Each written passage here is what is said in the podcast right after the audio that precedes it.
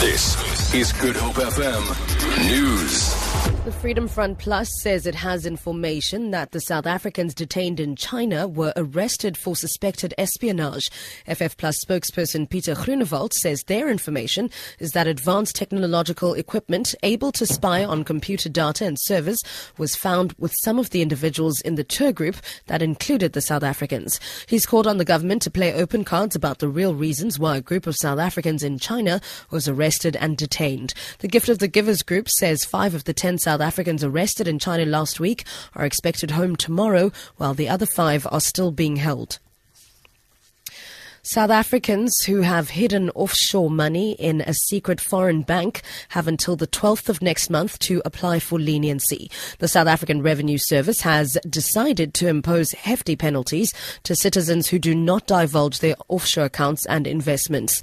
The tax collecting agency advises culprits to approach SARS via its voluntary disclosure program or VDP to regularize their tax affairs. SARS spokesperson Luther Lebelo elaborates count in the HSBC as a way of avoiding taxes. We have done some investigations, and indeed, it is clear that some of them have uh, taken money out of the country. Yeah, if, if they don't come on the 12th of August, seek leniency. They may face prosecution. They may also face uh, penalties and interest into those tax avoidance amounts to about 200 percent.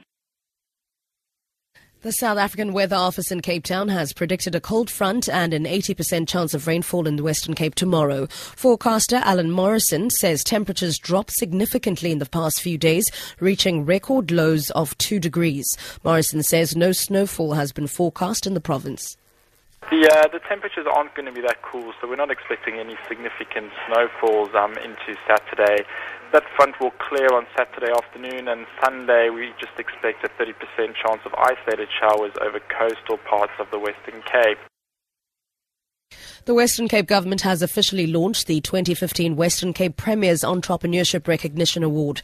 The award celebrates innovation in creating job opportunities and fostering economic growth. Spokesperson for Premier Helen Zille, Michael Mpofu, says they're looking for individuals with outstanding ideas. We were at the Khayelitsha Cookie Company this morning, which predominantly employs women from Khayelitsha who would, under normal circumstances, be unemployable. And these ladies have got together and they've got a project that's running, and now they're a very successful business and they're employing hundreds of people who are ultimately taking care of their families in that community. So that's the kind of thing we're looking at. We're looking at innovation, at creativity, at sustainability, at the business model, and you know the fact that obviously you're employing and creating jobs in the Western Cape.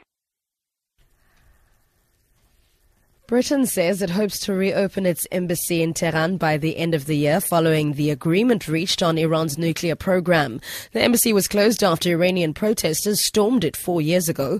The United Nations Security Council is likely to vote next week on a resolution to endorse the Iran nuclear deal and terminate targeted sanctions. UK Foreign Secretary Philip Hammond has told Parliament that Britain is ready to capitalize on business opportunities. As that economic re engagement materialises, we will, of course, seek to assist UK businesses to take advantage of the opportunities that will arise. That assistance would be enhanced through having a functioning British embassy in Tehran. For Good Hope FM News, I'm Sibs Matiela.